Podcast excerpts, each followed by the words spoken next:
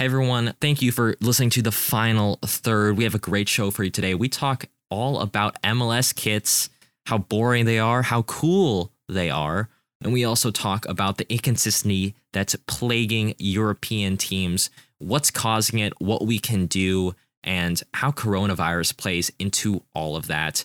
Follow us on Twitter at Final Third Show. It should be down in the show notes. And yeah, enjoy the show.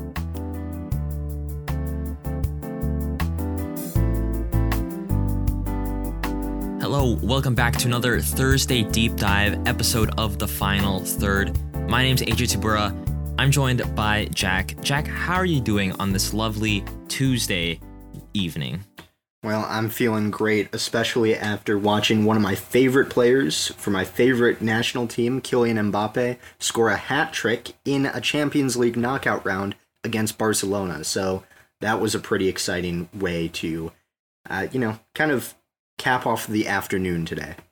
Yes, it was an exciting match.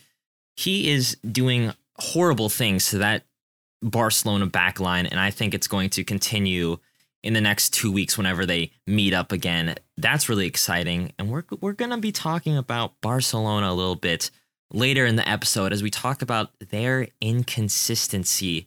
But before all of that, guys, as always, follow us on Twitter at Final Third Show we're getting a lot of followers. We're getting a lot of engagement on there. So, you know, join in on the conversation. It's been a lot of fun talking to everyone there, as well as, you know, follow us on whatever streaming platform you listen to us on.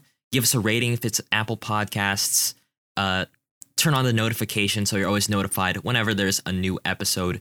We've been growing at honestly scary rates. Like it, it's it's kind of spooky how much we've been we've been growing. So you know, j- join in, join in on, you know, I'll say it, the fastest growing soccer podcast on on on the internet. So yeah, join on the bandwagon. But today we have an amazing show for you today. We talk about the MLS kits. There's been a lot of leaks, as well as the inconsistency that's been plaguing European teams. Jack, how are you feeling about this episode? Are you excited? Yeah, I'm excited, especially because uh, if we're talking about inconsistency, it probably means I get to dunk on both Tottenham and Liverpool, which is always a great day for me. Yes, that is honestly, every day we can do that is a day worth cherishing. Okay, let's get right into the US centric story. The big story that we're going to talk about today is why are MLS kits so boring? Like, what's causing them to be kind of plain? And is that a problem? And if so, what are those problems? And the first question, of course, is a question of do either of us actually think that these MLS kits are boring? Because we're seeing a lot of fans talk about how MLS kits in the past couple of years have been not exactly inspiring to say the least. So, Jack, I'm going to leave this to you. Jack, what are your opinions on the recent MLS kits? Well, I've, I've got to say, I, I, I'm, I have a soft spot for some of them. I, my favorite jersey that I own is my um, Minnesota United 2018 to 19, uh, or 1920, I think is more proper. Uh, their second kit, and it's all white. It just has some blue stripes on the side, and it's one of my favorites because uh, the first game I saw was them playing in that kit, so I I was a big fan of that. But I also think that even though they do seem bland at times, I don't think that's much of a problem, and I think it can be in some ways for MLS a, more of a strength than it might be con- than common knowledge might say okay, nerd. Well, no, I mean, that's your opinion, and that's fine. We're, we're going to get more into all of our opinions on the kits. And the reason why we're talking about this, or I wanted to talk about it, because I'm, I'm, a, I'm a really big kit critiquer, is all these leaks that are coming out out of MLS clubs, or, you know, if they release, I mean, it's not all leaks, but we're seeing a lot more kits come out in the recent weeks from MLS, and they're not exactly the most bold to say the least. We have New York Red Bulls home kit, kind of has like a little checker design. Uh, DC United's, which you know, you're talking about having a soft spot. I do kind of like DC United's kit. I, I do like uh the, the little blue at the end of the sleeve. The, the marble kind of looks nice. I mean, for for an all white kit, as many kits beginning in 2018 and 2019 go, you know, most of those kits are white. You know, DC United, it's it's not bad. Austin FC's is also pretty much it's it's a white T-shirt. LAFC is kind of has like that that beige beige off white kind of going. Uh, so yeah, all, all, these kits are pretty pretty boring. I mean, RSL's also has some like uh fun designs kind of in the the background of it. Jack, you know, what's your favorite of these uh all white T-shirts? Uh, well, it comes between two of them because I love the DC United one because of the red, white, and blue, perfect yeah, for the yeah. capital. But you know, the uh, RSL kit. I'm not a huge fan of RSL. I've got to say they're not my favorite team because it it's super tough to play there and all that kind uh-huh. of stuff. But the design on on it right is actually really nice and it reminds me of Chelsea's 2019 to 20 kit where they had like um the designs of like the architecture around Stamford Bridge around it. This looks very similar. It has uh, Salt Lake around uh, in words around there, kind of cut off by some mountains, which I think is really well done for that kit. So my my vote would be for RSLs. All right, yeah. So so those kits are away kits, other than New York Red Bulls, who has a white home kit. Uh, we also have Atlanta United's. I've seen a lot of flack for this on Reddit and on Twitter. It takes their kind of five stripes red and black design and just makes the five red stripes really thin, puts in the middle. It's like five stripes turned into five lines, basically. It's not all that inspiring. It's like a black t shirt with some red marker just down the middle. I'm not a really big fan of it, but the one that really grinded my gears was Inter Miami's new away kit. It's it's a black shirt with some design imprint that you can't really see if you're just going to look at it straight on. In fact, in this picture, I can't even really see it at all. And for such a supposedly exciting club, it's it's really not that exciting. But there are also some kits that I thought were were pretty good, and I'm gonna mention this before I go into kind of the history of the kit designs. I also want to get your opinions on these ones, Jack. We have LA Galaxy throwback away kits, the green and black. NYCFC's, you know, kind of uh Man City blue, I suppose, with, with some nice white accents. Uh, we have Austin FC's kind of green and black home kits, and Philadelphia Union's really bold Electric City kind of uh, design with uh, their alternate kits. You got, you know, some lightning bolts and stuff. I, I thought that was pretty bold and interesting. Uh, Jack, we went over the plain kits. What do you think about these more well, colorful kits? Uh, I mean, I'm I'm personally not as big of a fan of these. I know it's oh, strange, wow. but okay. I I mean the NYCFC kit makes sense. You know, it's the same blue as Man City because they're owned by the same company. Yeah, that makes sense. The Austin FC one is pretty nice. I do I do like that one, but I I I'm not a huge fan of the Philadelphia Union one.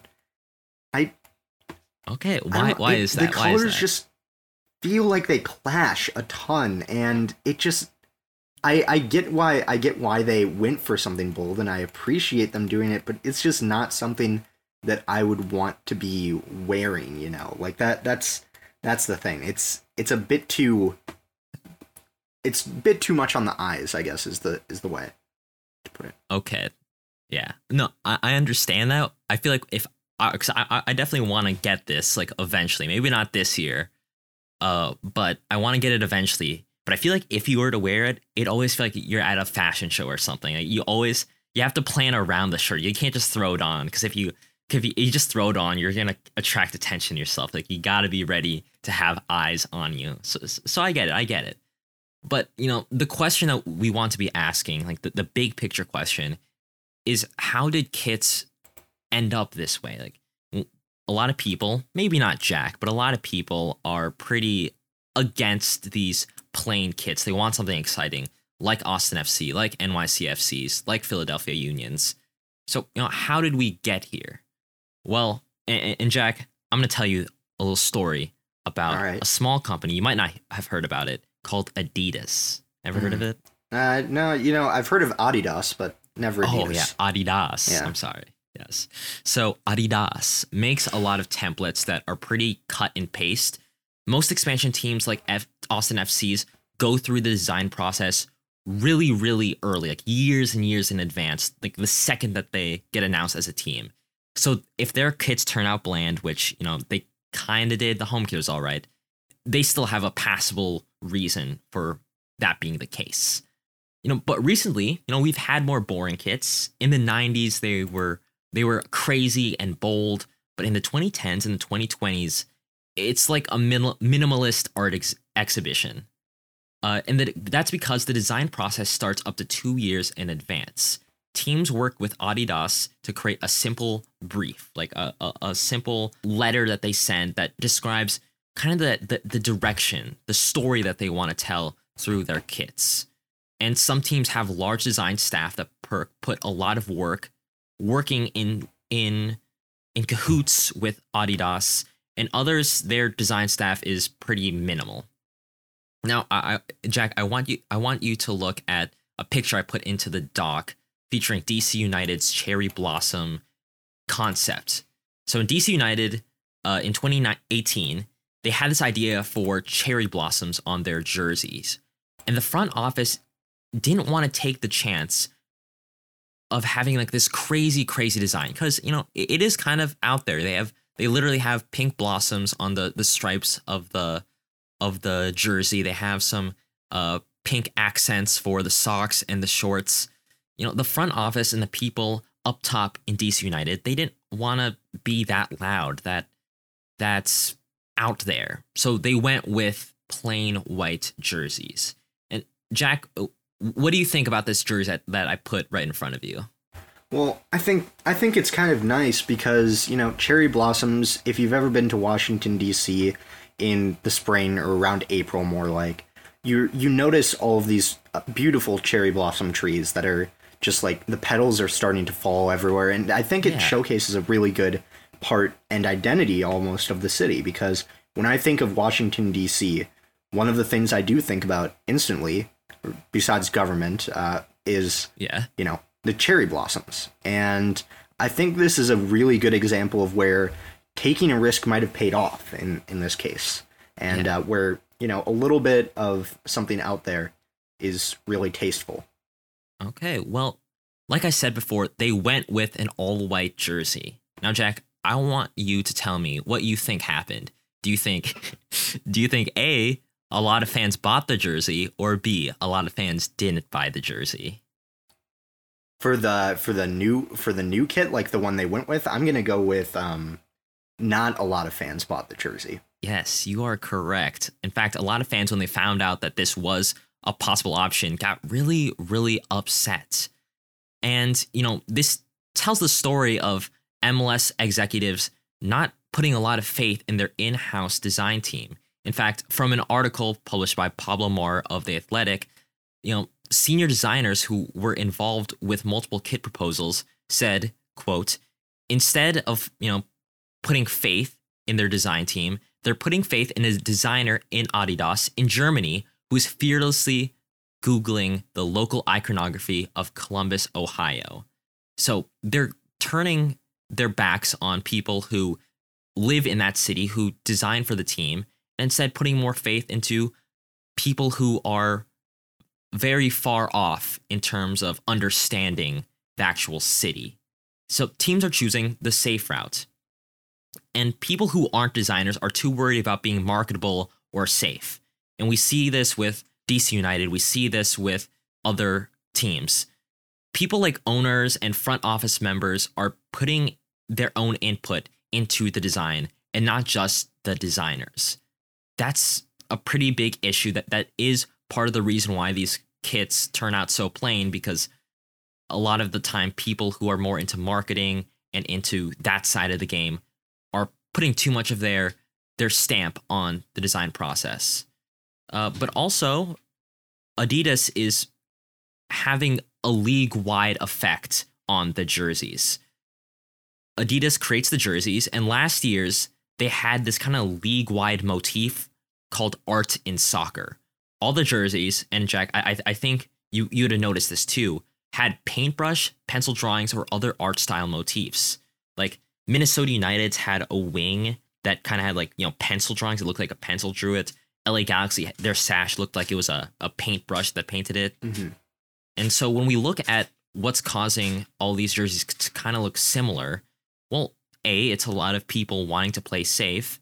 And B, it's these, it's Adidas because they have the jersey rights for the entire league, kind of stepping in and saying, like, hey, we got this. We'll take it from here. We kind of want to do this like whole league thing. I think we'll think it'll be interesting.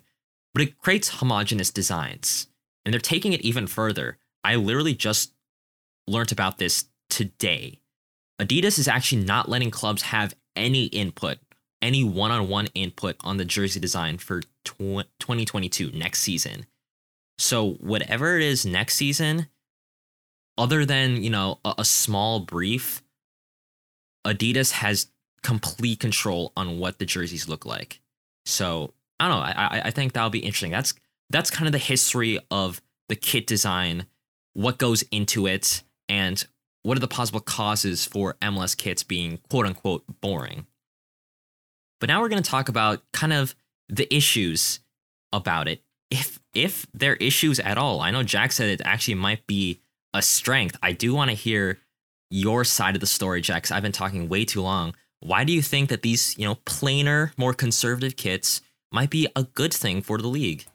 Well, there's a few reasons. Uh, one is just a more practical one, uh, especially since a lot of these happen to be secondary kits. Like, right, you you want the home team to generally be playing in their home kit when they're mm-hmm. at home.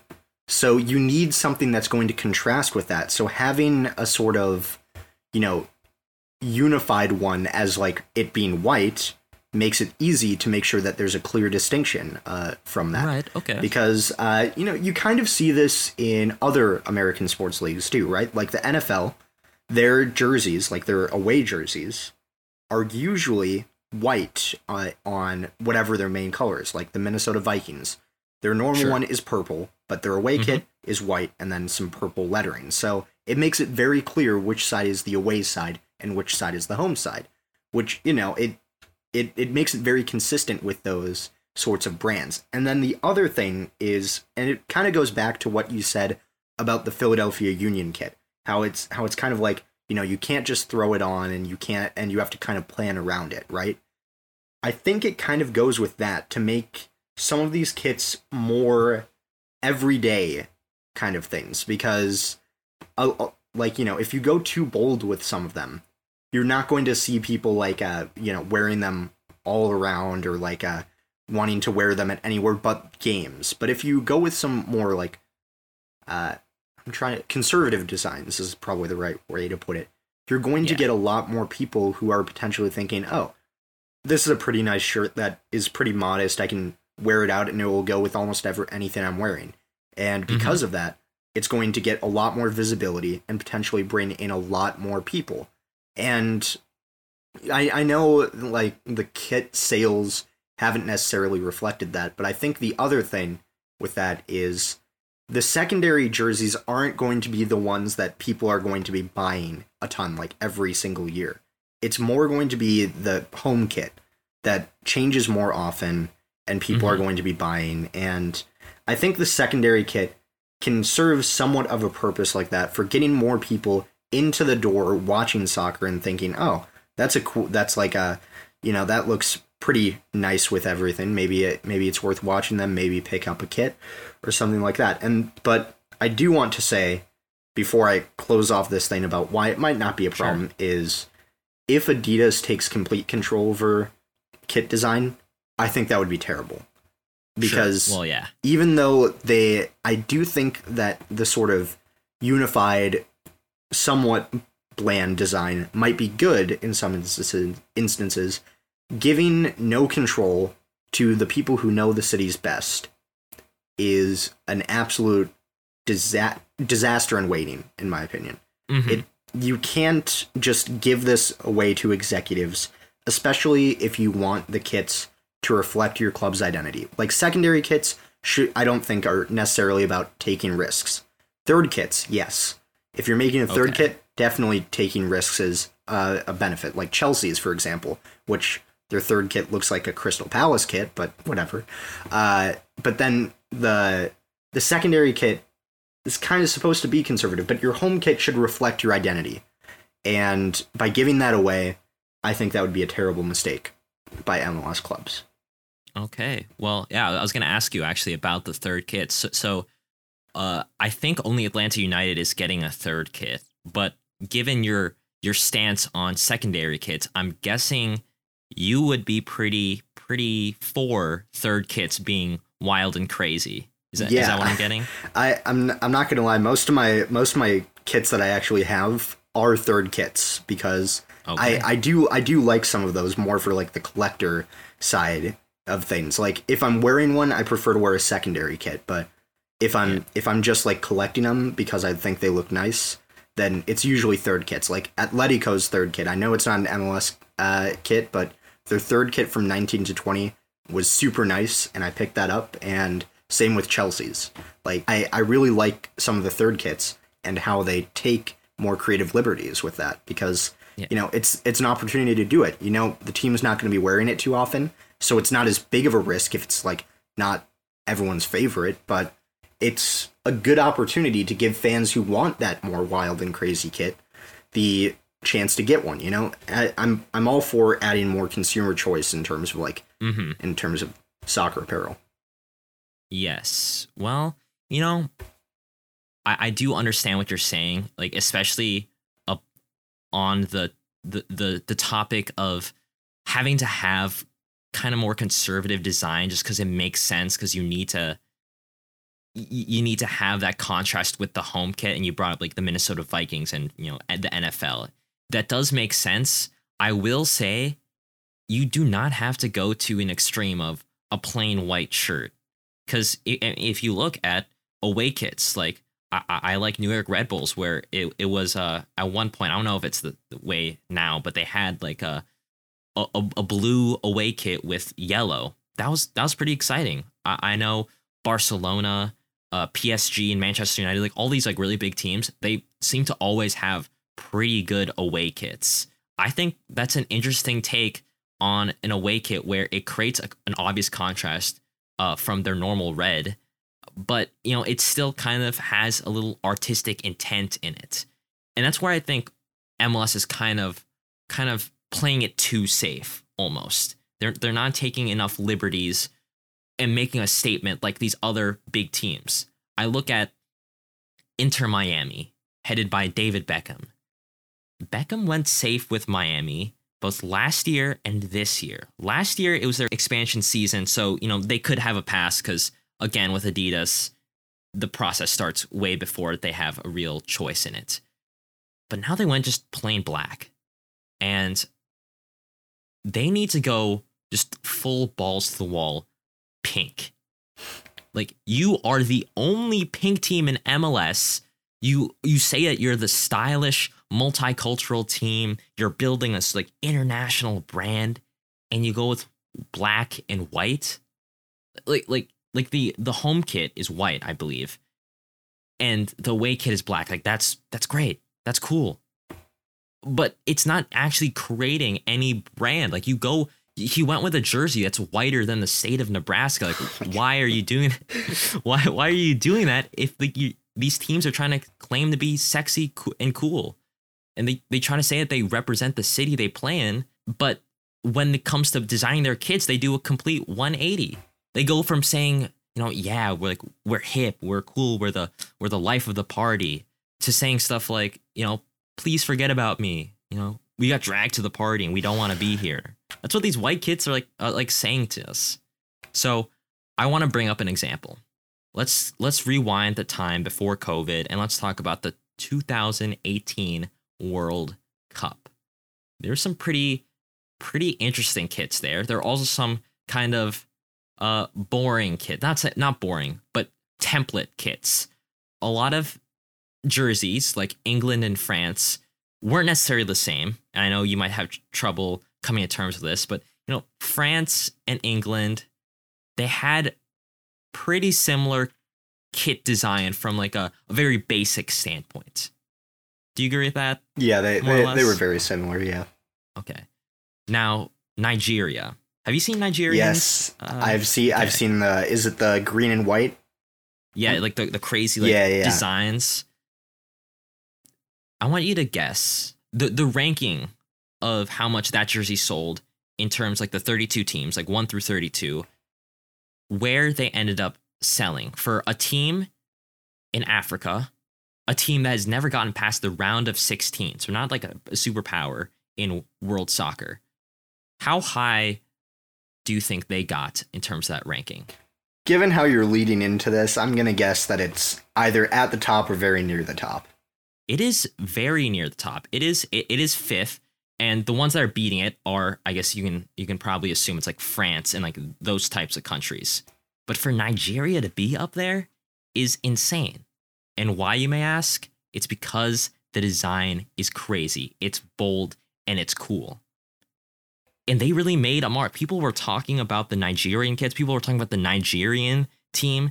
You know people who would not give a give any attention to Nigeria as a footballing country gave it the time of day because they had this cool jersey. It, it, it, brought up ears and eyes from people that don't even follow soccer. And so MLS cannot make its mark if all of it does is play it safe. You didn't like Philadelphia, but I appreciate Philadelphia. I'm not going to get it this year. I might in the future, but Philadelphia went with a crazy design that actually took fan input, incorporated the city's colors, its mottos, and its motifs to create an actual bold design. And so many people are buying it, not even just from Philadelphia, but nationwide. I, I went to look at the announcement posts both on Reddit and on Twitter and on Instagram. It has consistently had more engagement than any other jersey reveal so far. And we see this from other leagues. The lower leagues like teams like Forward Madison. I know we're both pretty fond of Forward Madison and you know teams around here. Even Minneapolis City here uh, in Minneapolis for NPSL. Both of these teams have really really cool kits. They do a lot of really cool cool things because they get to choose their kit provider, so they can design whatever they want.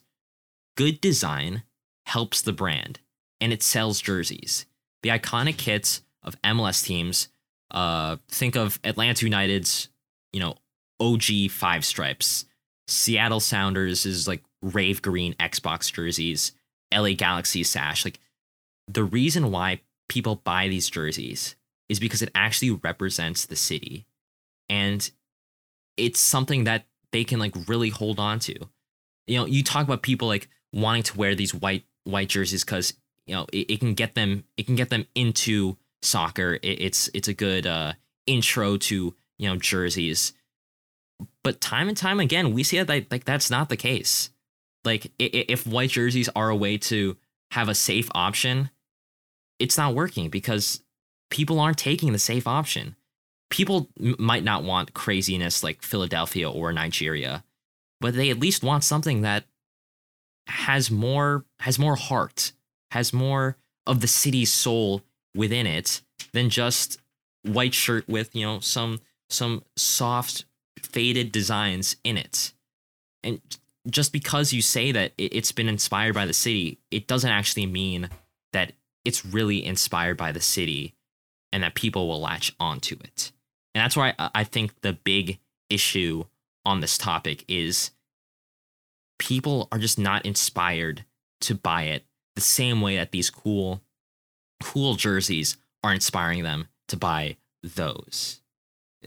J- Jack, am, am I speaking? Am I speaking facts or am I am I just lying to your face right now? No, I, I think I think a lot of that is a good point. That you you can't just go safe all the time if you want to grow.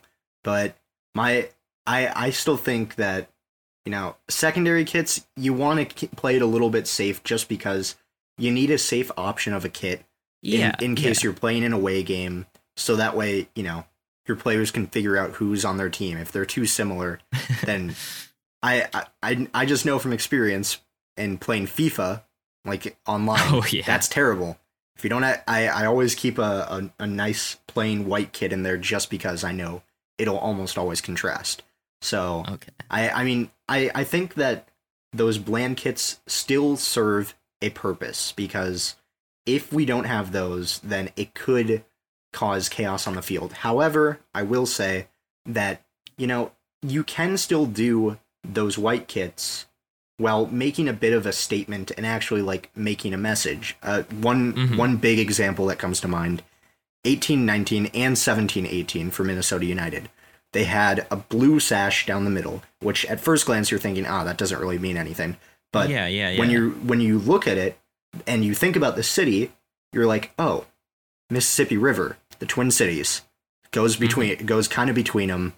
It works perfectly for that kind of kit. Like adding in Sure. those kinds of small accents can be really good and can lead maybe not to m- as many sales as you would like, but some more. But I, I think there has to be a good balance between them because I agree. there you can't i mean you can go all out crazy and it can lead to success in some cases but i think it's good to have that safe option in waiting just in case you Yeah. need it I think we could both agree that MLS should bring back third kits. yes 100% I would also be okay with uh with you know some tasteful white kits, but the third kits just be just be off the chain crazy. I, I agree that would be incredible to see i i would like to see that Before we move on, Minnesota United got a third kit.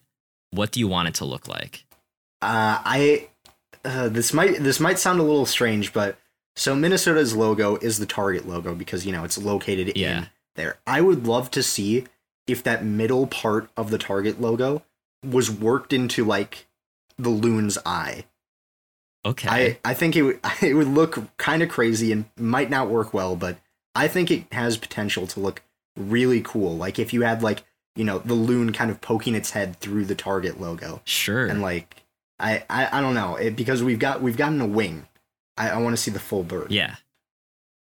Okay. All right. Well, hey, there, it's a third kit. There's no wrong answer. exactly. That's the thing. That's the beauty about Ma- them.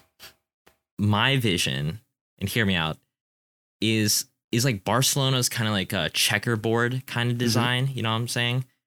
But instead of red and blue, it's like it's like blue and gray, and it goes all around, and it's crazy. And I don't know. I, I just think designs like that that go beyond like stripes or hoops or sashes are even more interesting. That's why I, I tended to like Philadelphia Unions and Nigeria's kit. Like I, I thought those were I thought those were really interesting and yeah, I think just just make third kits a thing again. Yeah, Those are sick. One hundred percent. They're they're my favorite kits to buy. They're so cool and they have so much potential for you to use it. Although I will say, if you're gonna make a third kit and you're gonna make it boring, don't do it at all. That that's that's the main thing. That that that is that is true. You you still have to keep in mind that the big problem here is the fact that boring kits just make for boring franchises. And with that, Jack, let's move on to our next worldly topic, talking about teams being pretty inconsistent in Europe. Take it away. Tell tell us about this. Yeah, well, as we've seen, this season hasn't been normal by any measure.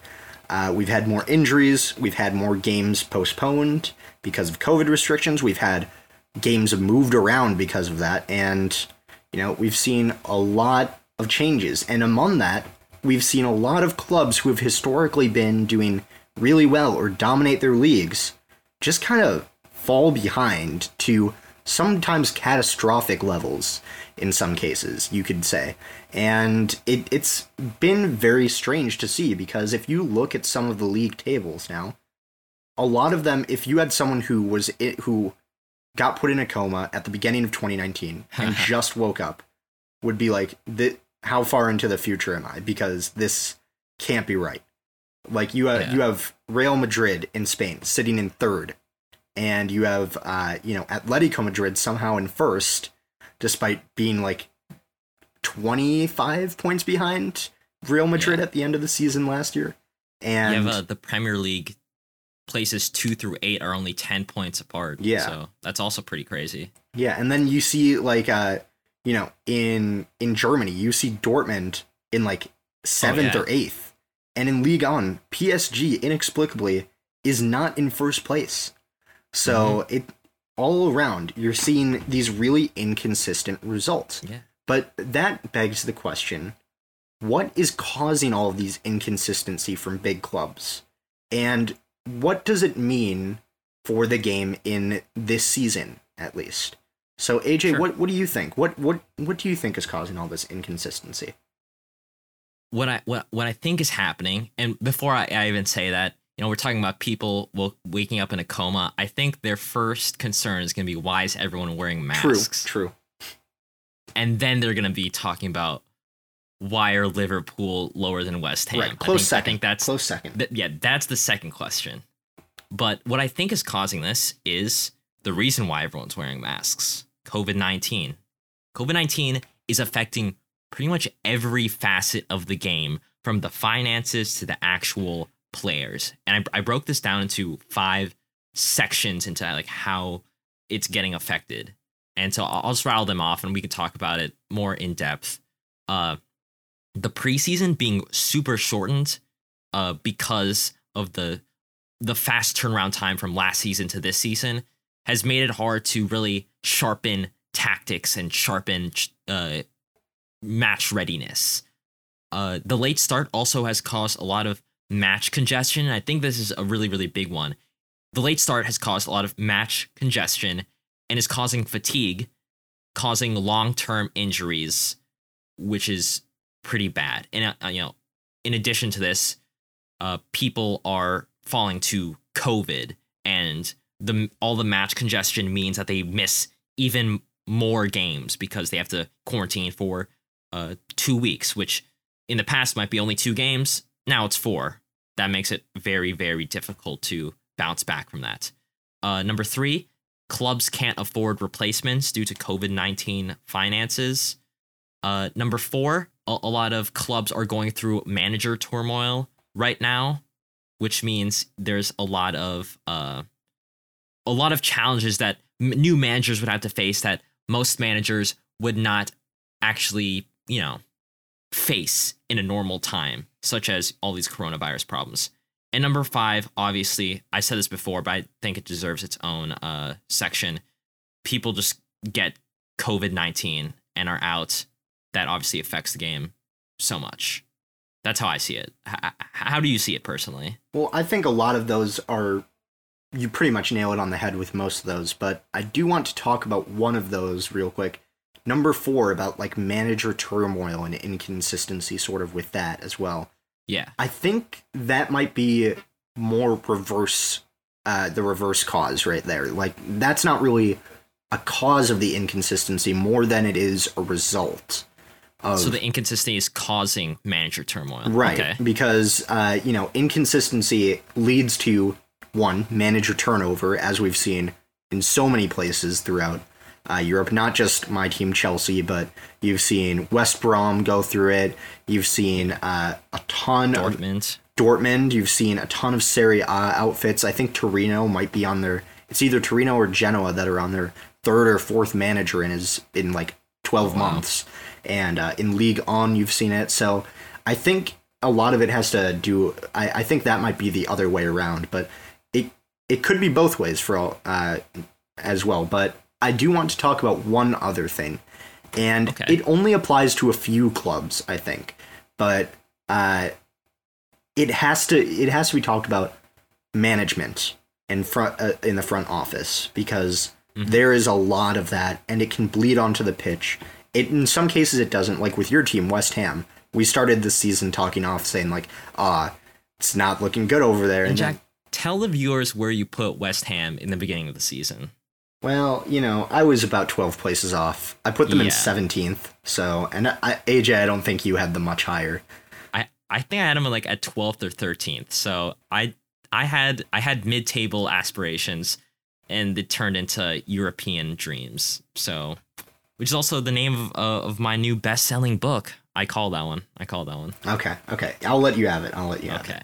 You know, the front office management uh, affects a lot of clubs, even smaller level clubs, but it, it applies to a very few, I feel like, in, in some of this. But uh, just to name a few, Dortmund and Barcelona are two of the ones that come straight to mind when I think of management and finances. Uh, Barcelona more so than Dortmund, but Sure. yeah, uh, it, it it is a major part of the inconsistency, and that's just been one of the things that's been happening for a long time that is outside of the COVID bubble, I guess you can say, of causes. Mm-hmm. Well, I, I would actually argue that Barcelona, while not completely caused by COVID related causes, because you know we, we have seen turmoil around their their now ex president and all their board before COVID, but you know a lot of it can be attributed back to coronavirus and its effects. We have them not being able to maybe afford replacements.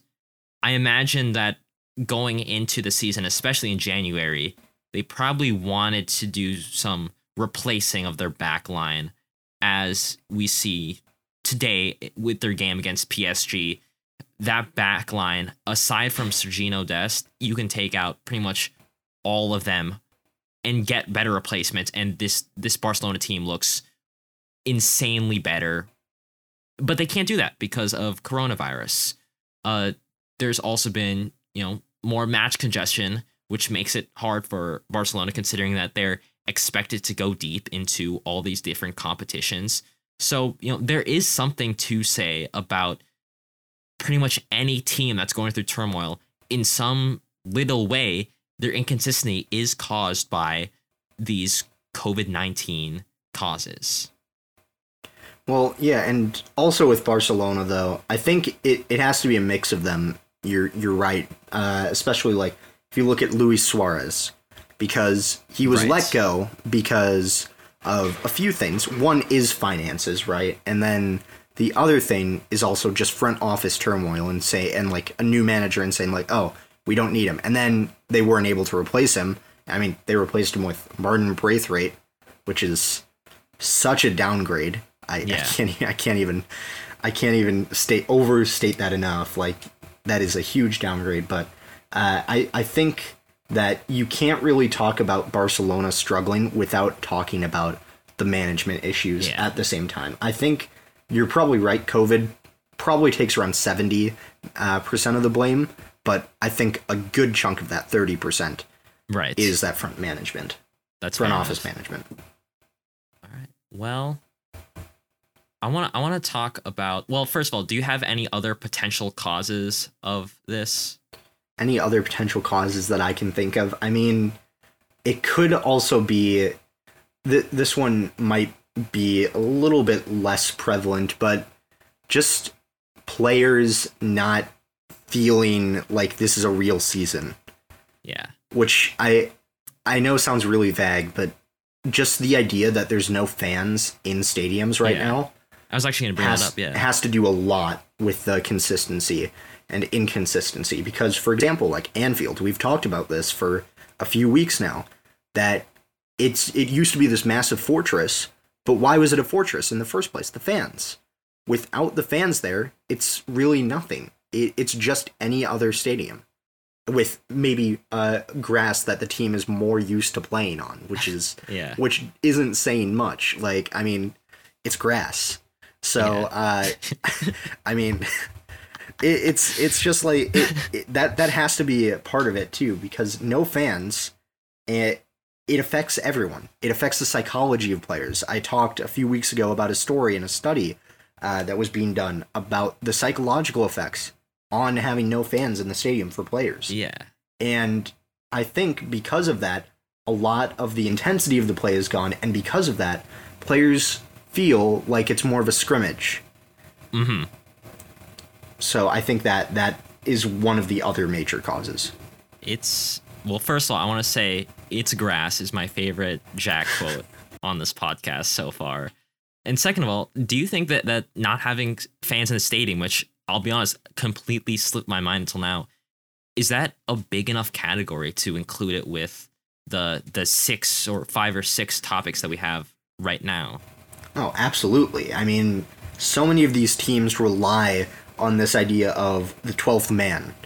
And uh-huh. you you think about the culture of some of these teams and some of these stadiums. Like for example, Dortmund. When you think of them, one of the first things you might think of beyond like their amazing players is the yellow wall. The yellow wall, yeah. And without that, you're missing such a dedicated base of fans that are there no matter what that are just cheering you on and getting you to get that last goal that you need to win or whatever. And same with Liverpool and Anfield, and I mean not so much Manchester City, but uh, you know, you know, psychologically it changes the mentality of how players play, and also because the culture is just completely changed. So I think it has to be included. Yes, I agree. So yeah, I, I think I think we covered uh, not having fans in the stadium pretty well. But I want to go maybe a little bit more deep into the the COVID related causes because you know doing a lot of research, I've found that a lot of managers and players just hate this season for for for a lot of different reasons. Uh, when we talk about preseason and the non-existent preseason, you know, affecting tactical sharpness, we had Mourinho of Spurs say that people had to quarantine all throughout preseason and players like Harry Kane were only able to train once or twice with the full team. And because of that, yeah, like you're you're not going to be very good, obviously. Uh, Jack, do you think that this how how much do you think that not having a preseason can attribute to teams like let's say Liverpool or Arsenal, Spurs even, you know, talking about Mourinho, how much does that affect their inconsistency? Well, I think that it's a smaller portion than a lot of the other causes we've talked about, just because uh, the gap between the seasons was right. so low. Like for players in the Bundesliga, for example, this is just the length of like the winter break normally is for them. Sure. So it doesn't seem like as big of a deal, although albeit for one big reason, which is injuries. Uh, the lack of a longer preseason means that there is a lot less time for players to get back to fitness and uh, a lot less opportunity to recover in those instances in those instances in a low stakes environment like with preseason friendlies. Right. So i think that is a larger portion than just there not being as much of a preseason. I mean obviously it it can still affect some players especially newer players who are coming in. Oh yes. And like, you know, you could kind of see it in Chelsea's squad, honestly. Mm-hmm. Like in in their first few games, like against Brighton, they won 3-1, but they looked pretty inconsistent throughout it because of that lack of a preseason to kind of make a cohesive squad. And then after that had a terrible game against Liverpool. Like yeah, that was great. One of the worst games of the season, I would say. Uh, I mean, no, Ars- losing to Arsenal 3-1 was the worst, but uh, it was pretty bad. And I think a lot of that has to do with not being able to to synchronize as a team. Yeah. And I I, I think that's the biggest factor with that. Yeah, I, I think I, I think that Chelsea is the poster child of not having enough preseason affecting their season. And just to piggyback off you talking about injuries, that I was just going to talk about that. You know, when we talk about uh, in reason number three, the late start causing a lot of match congestion, causing fatigue and long term injuries. I'm going to read you this stat three months ago in December. At that point in the season, which was like what, maybe 16, 17 games into the season, we saw a 23% increase in muscle injuries compared to the same time in 2019. And that number has only grown since then. We had we had Lovren saying that the reason why there are so many injuries is because players have so many games to play in such little time, especially in the last two months in England, especially FA Cup, League Cup, league matches, and makeup matches for the games that they got that got canceled due to COVID. And now we're going into Champions League.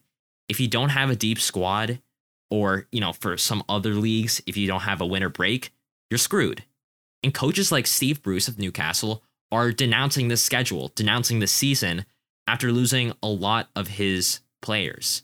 Because players like uh, KDB, Van Dijk, Matip, Zaha, Lamptey, Tierney, Calvin Lewin, Vardy, Kane, Antonio, Wilson, Pogba, Southampton's entire team, Jimenez. they've all they've all suffered uh, different types of injuries, but a lot of that can be attributed to how many matches they're playing. Maybe not maybe not Jimenez because he, he Yeah. had a, a concussion. Well, But- he had a fractured skull. Yeah, worse than a concussion. But you know, for, for a lot of the others, it's hamstring tears, it's ACL tears, it's a, a lot of these muscle issues that might not pop up if we had an actual balanced season. And that's really hard to overcome for teams. I mean, look at Liverpool. The second Van Dijk went down thanks to uh thanks to Everton's goalkeeper. It, it, it was over for him. It was over for Liverpool, to be honest, because because these muscle injuries, these long-term muscle injuries cause so much turmoil within the squad and trying to rebalance that for a lot of these teams, it just becomes impossible until they come back. And that's I think we can attribute that to we can attribute this to, you know, Liverpool's inconsistency, some other teams' inconsistency as well. Am I on the right track here, Jack? Yeah. It, I think that there's a lot of mix with it, but I think you're definitely right that a lot of the increase has to do with the uh, with the congested schedule because you've got you've got players like um, Hakim Ziyech, for example, for Chelsea, who he was out with a hamstring injury at the beginning of the of the season because of the one preseason game we played. He he hurt his knee really badly in that one, and then after that, he didn't have enough time to really fully recover. And because he played like two 90 minute games in a row that within a week, he went down again with another knee injury. right. And, you know, i if you're not giving players time to recuperate, then you're not giving, like, the, there's no chance that you're going to have any consistency. Because, especially if you have, like, big players like that who you know you need to in- integrate into the squad, if you're trying to rush them too much or you're trying to get them ready and still playing them too much, then it's all over. And uh, I, I think, like, that it's definitely a big portion of this uh, of a lot of the inconsistency. yeah, you know, we're we're seeing this the world over in Europe and in other leagues here in the Americas and beyond. That that I think I think this might be the biggest reason why we're seeing so much inconsistency. But another big one, just to rattle this one off, because I think it's pretty self-explanatory. Uh, clubs can't afford replacements for these injured players or for just holes in their squad. Uh, January was the lowest spending January window in the Premier League since 2011 2012. Uh, Premier League clubs spent only 70 million euros, down from 230 million euros the previous January. Clubs like Liverpool didn't splash cash. They went to the lower leagues or like like other clubs. They went for loans. We saw a lot of loans. Uh, just off the top of my head, we had Real Madrid loaning off Odegaard to Arsenal. Would we see Arsenal go for that move, or would we see them go for a permanent transfer instead? You know, I would probably lean towards a permanent transfer because of this money strap times. They went for a loan. And that's why clubs like Sheffield United are struggling, like Liverpool are struggling, like Southampton when they're missing their entire team sometimes. Uh, You know, that's why they're struggling. So we see that too.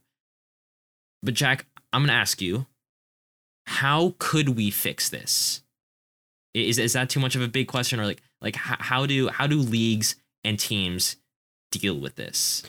Well, I think one of the bigger things that leagues need to adopt, and most of them have, except for one who's been very Yes. stubborn about it, I know what you I know what you're talking about. uh, the five substitutes rule. Why is it gone in the Premier League? That makes no sense whatsoever. The fixture congestion, if anything, compared to Project Restart, is worse. And it makes sense. It makes no sense, I should say, that you somehow decided to just reduce the amount of substitutes that you're going to accept in these games. And I don't know why you would take this opportunity. You would take this opportunity to say, "Oh yeah, everything's better now," and and then try and go back to what you think it should be because it's putting more players in danger of getting hurt. And when you're able I I understand the argument from some of these clubs, especially some smaller ones like you know Southampton, Sheffield United, West Brom, Fulham, maybe as well included in there. Uh, you might not have as deep of a squad, and you can say, oh, that gives it another team an advantage. But I will say this to that: there is no discrimination between your squad depth and injuries. If you're going to have a lot of fixtures being played, you're going to get a lot of injuries. And that that should be the thing that you're looking at. Not like, oh, that gives like teams like Chelsea and Manchester United a big advantage. It gives every team an advantage because you're able to look out for player welfare a lot Yeah. more. I, I will say, like, we lost Michail Antonio. Really, we're, we're still without him. I I do have to wonder if we had five subs a game and we could sub him off, would we still have him playing right now? I think probably yeah. And I think having Michail Antonio right now offsets any advantage that playing Liverpool with two additional subs would bring. Uh, some other advantages that or some other solutions to these problems i think come more in a bigger role uh no international games i think we talk about covid but i think international friendlies right now you might as well not play i'm like Yeah. players are tired at, least march maybe maybe in june when we have like the june friendly window. Okay i know the euros and gold cup and whatnot are coming up but you know look out for the players. Turning all competitions into single leg comp- competitions. We spoke about this last week. We don't know why champions league is double legged right now but even like the copa del rey and uh copa italia being double legged in the semifinal why? Like Yeah. it- why Just uh, play it in a neutral venue. Exactly. Or just just do it what how you guys have been doing it for the other rounds and just draw a home side, Yeah. whatever. Coin flip even. Uh, yeah. A better recovery strategies. This is more team based. Uh, if teams still aren't going towards sports science and dedicated nutritionists and things like ice baths and uh, dedicated nutritional plans for players, now's the time. I, I read some articles about some teams like still being stuck in their ways. A lot of the big teams have thankfully gone the way of the future, but some haven't. And the big one that I'll mention before we wrap up is maybe not in the control of a lot of teams, but just having deeper squads. We talked about Man City being very, very good uh, earlier in the Monday episode. But the reason why they're going to win the Premier League, and let's face it, they are going to win the Premier League, yeah. Is because even despite all these problems, the inconsistency that could be caused by injuries, by uh, by fatigue, by not having enough preseason, it's offset by having just players that can step up. You got Stone stepping up. You have you have uh Gunduin or however you Gundam, however you pronounce his name, Gunduan, whatever. Uh, you have uh all, all these players on all sides of the pitch for City stepping up because they have a deep enough squad to deal with it. I think that's the same thing with teams like Bayern, teams like like like Atleti, teams like PSG as we see kind of coming up now and I think they'll they'll really push for the title late in the season. But having that deep squad and a a really really good bench can take them far. Now, they can't aff- no nobody can afford to replace all of their bench players in one window, so it's not really something that they can control. But you know that is the reason why Man City has been so dominant. That is the reason why all these teams have been really dominant. Jack, am I missing anything? And in terms of like what you can do to improve, I I don't think there there's that much except I don't know why this wasn't like really discussed maybe, but like you know, maybe give like more breaks if it makes the season go a little bit longer than Sure. expected. Like I think the the Premier League at the halfway point should have given like a 1 to 2 week break. Like they really should have just instituted something like okay, recovery period. I, even though it's not enough for like long term injuries, but giving players a rest because this is just damaging for player welfare. And I think that they should be utilizing breaks a lot more, even if it means you finish up like a week or two later. okay, whatever, just plan around it then. I I I feel like that they could do so much more and take a much more active role in doing that just by making a few breaks here and there. Yeah, you know, instead of doing that, their winter break was the exact opposite. They actually added games. Right. You know, team teams were playing like 3 4 games in like in like 11 12 days. It, it was it was very very damaging for the players and it makes you think like, hey, maybe just don't have a league cup this this year so we can just fit as much league games in more sensible places instead of cramming it all in January and February and December. It was, it was fun viewing for the viewers, but you know, for the for the players and for the fans of the teams that lost those players, not great. Right. All right. Well, that is our discussion on those two topics. I think I think we went pretty in depth on all of those. What do you think, Jack? Yeah, I think I think it was really interesting to hear your thoughts about, especially the kits, because I, I don't know I don't normally think too much about the design of the kits. It's just like if I like them, I'll buy them, and that's about it. Uh, and it was interesting to hear a little bit more about the history of those. Yeah, and I, I thought it was pretty interesting to to think really deeply into how COVID nineteen is affecting the game and what it means for you know the future and how we how we deal with all this congestion. And with that, Jack, do you have anything to say to our viewers at home? Well, as always, make sure to check out our Twitter at Final Third Show. Uh, it's growing on there pretty fast. We're getting a lot of good conversations going, and we'd love to have you, uh, whoever you are listening, joining in on those conversations with us. Uh, it's really fun to do that, and it helps give us some ideas for what to talk about in our episodes sometimes. So, uh, if you want to potentially be a part of that, make sure to check it out. And uh, other than that, I mean, you know that that's all I really have to say. All right, yeah. Follow our Twitter, it, and that should be in the show notes down below. Don't forget to give this podcast a follow wherever you listen to it to. Give a rating on Apple Podcasts. We've been we're still at all five stars, so let's keep that let's keep that going. Um, yeah, that's all we have here at the final third. Don't forget to check us out next week, next Monday for the news and predictions show. And tell a friend if you like the podcast, tell your dad, even. And we'll see you guys for the Thursday deep dive. Same place, same time. See ya.